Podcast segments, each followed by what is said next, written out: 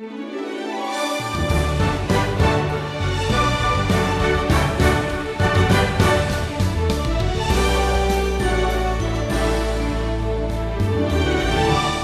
and welcome to the Wisdom Journey. This journey through the entire Bible is produced by Wisdom International. Learn more at wisdomonline.org. Stephen Davey has a lesson for you today called Trick Questions and Brilliant Answers. Jesus never allowed himself to become distracted from his mission and message. Even as he neared his end, and was warding off attempts to discredit him, he kept his focus on the call to follow and submit to God. Several years ago, I came across a book that had a, a rather bold promise in its title. The title was How to Argue and Win Every Time. Well, I haven't read it, but I'm sure the author knows a lot more on the subject than I do. I, I don't win every argument. In fact, I can't even convince my wife that chocolate covered donuts are good for you. well, maybe I ought to read that book. But let me tell you, Jesus has been hounded and pursued by some really argumentative people throughout his entire ministry. And we know some of them uh, as Pharisees, so they were called. Now, as, as far as the Pharisees were concerned, they believed they could win every argument, impress everybody with, with their knowledge. But as we've seen, they have been no match for the Lord Jesus. Now, in our chronological study through the Gospels, it, it's still Tuesday of Passover week, and Jesus is still teaching in the temple. And we read now in Matthew chapter 22 what happens next. Verse 15. Then the Pharisees went and plotted how to entangle him in his words. Now they've been trying to trap Jesus with some, you know, kind of trick question to try to get him to say something or or to or, or to take a position that might alienate him from the Jewish people or maybe even make him liable to prosecution by the Roman authorities. Uh, what's interesting here is that the Pharisees have joined forces with people called the Herodians, mentioned here in verse 16 of Matthew 22. Now, we're pretty familiar by now with the Pharisees, aren't we? These are zealous keepers of man made laws and traditions. Uh, they want to earn their righteousness, but they also despised the presence and the rule of the Roman government. Well, the Herodians, on the other hand, were, were deeply involved with politics. They supported King Herod and his royal family, and they were given uh, honorably by them the name Herodians. Well, King Herod ruled by appointment from the Roman government. So, so the Herodians and the Roman government were supportive of one another. They were all tangled up together. And I say all of that uh, because the Pharisees and the Herodians didn't like each other. They, they never got along. But all of a sudden here, they're best friends. Why? Well, it's because they, they all hated Jesus. And as that old saying goes, the enemy of my enemy is my friend. Well, here they come. Good friends now, and they're going to try to trip up Jesus with this question here in verse 17 Is it lawful to pay taxes to Caesar or not?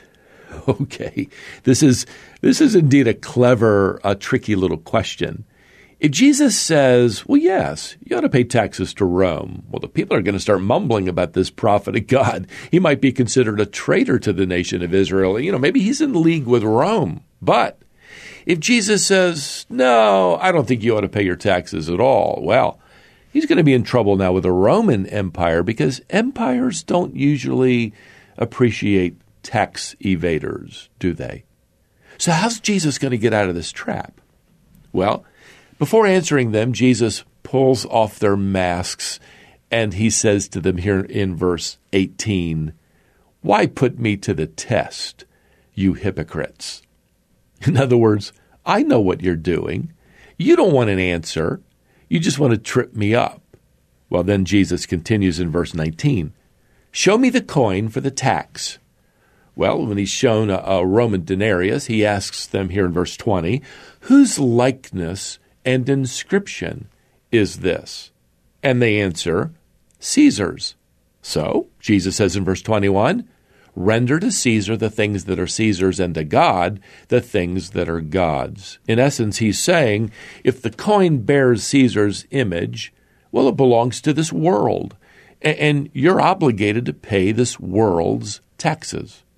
But then Jesus goes to the heart of the problem by adding this phrase, but give to God the things that are God's. You see, their real problem here isn't a tax, a problem. It's a heart problem.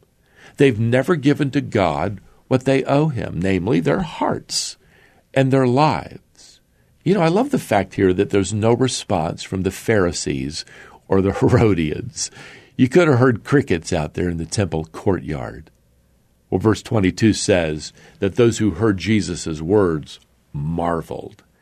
That word marveled means they were stunned with the depth and the brilliance of his answer. Well, up next to test Jesus are some Sadducees here in verse 23. The Sadducees, by the way, dominated the Sanhedrin, the Supreme Court. The high priest came from within the ranks of the Sadducees. They, they upheld the law of Moses. They, they only really gave loyalty to the first five books of the Old Testament. So, because of that, uh, they didn't believe in angels. They refused to believe in any kind of resurrection from the dead. They didn't believe in any kind of future eternal life. So, what kind of trick question do the Sadducees have up their sleeves here? Well, it's no surprise. They've got a trick question, and it's about the resurrection. Now, again, they're not they're not interested in an answer. They just want to try to make Jesus' belief in the resurrection seem silly or absurd. Well, here's the question, verse 24. Teacher, Moses said, if a man dies having no children, his brother must marry the widow and raise up offspring for his brother. Now there were seven brothers among us. The first married and died, and having no offspring, left his wife to his brother. So to the second and the third, down to the seventh. After them all, that is, they all died, the woman died. Well, in the resurrection, therefore, of the seven, whose wife will she be? For they all had her. So here's their trick question. This woman had seven husbands, and, and they all died. Well, I got to tell you, I'd be a little suspicious of the woman. Marry her, and, and you're probably not going to live very long. Well, well, back to the point. Whose wife will she be in heaven? Well, Jesus responds with a really strong rebuke here in verse 29. You are wrong because you know neither the Scriptures nor the power of God. What Jesus means here is you men don't know anything about the Bible and you don't know anything about the character of God. By the way, I believe Jesus would say the same thing to many religious leaders in our world today. They don't know the Bible hardly at all and they really don't know anything about the character of God. Well, Jesus goes on here in verse 30 to say to them, In the resurrection they neither marry nor are given in marriage, but are like the angels in heaven. In other words, marriage doesn't continue on forever. Married couples don't remain uh, married throughout eternity. Now, I don't know about you, but I think my wife might be encouraged with the fact she's not going to be stuck with me forever. Well, the institution of marriage no longer exists in heaven. That's the Lord's answer. Jesus goes on to say to them here in verse 31 As for the resurrection of the dead, have you not read what was said to you by God? Well, they're out here scratching their heads wondering what verse Jesus could be referring to. So Jesus goes on and he quotes the words of God to Moses at the burning bush here in verse 32. I am the God of Abraham, and the God of Isaac, and the God of Jacob. Then Jesus comments here, He is not God of the dead, but of the living. Well, what's Jesus' point here? How does this relate to his answer? Well, God spoke to Moses hundreds of years after Abraham, Isaac, and Jacob had died. But Jesus quotes God the Father speaking in the present tense. He is the God of Abraham.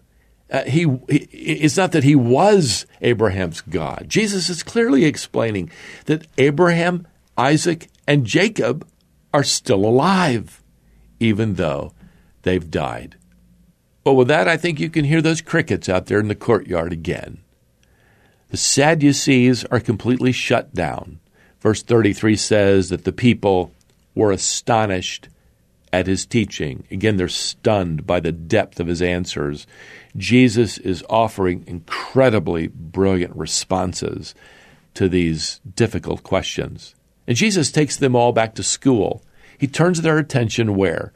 To the scriptures. And, and isn't that the, the problem? Isn't that the problem many people have today? They're, they're trying to figure out life and, and even life beyond the grave while at the same time ignoring what God has already said in the Bible. So let's believe His Word today. Uh, let's not try to win an argument with God. Let, let's believe Him. Let's follow Him. Let's surrender our lives to Him today. Let's put into practice what we've learned from the Bible. Well, until our next wisdom journey, beloved, may the grace of the Lord Jesus Christ and the love of God and the fellowship of the Holy Spirit be with you all. Amen.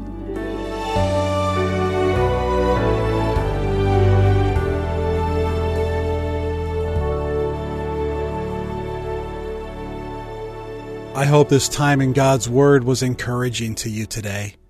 Stephen called this lesson Trick Questions and Brilliant Answers. Stephen will continue teaching through the entire Bible next time. But before we leave you today, we have an offer that might help you or someone you know.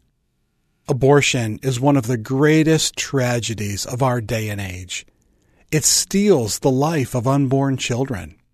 But even further, it sees those children as the result of some cosmic accident rather than the result of God's meticulous craftsmanship.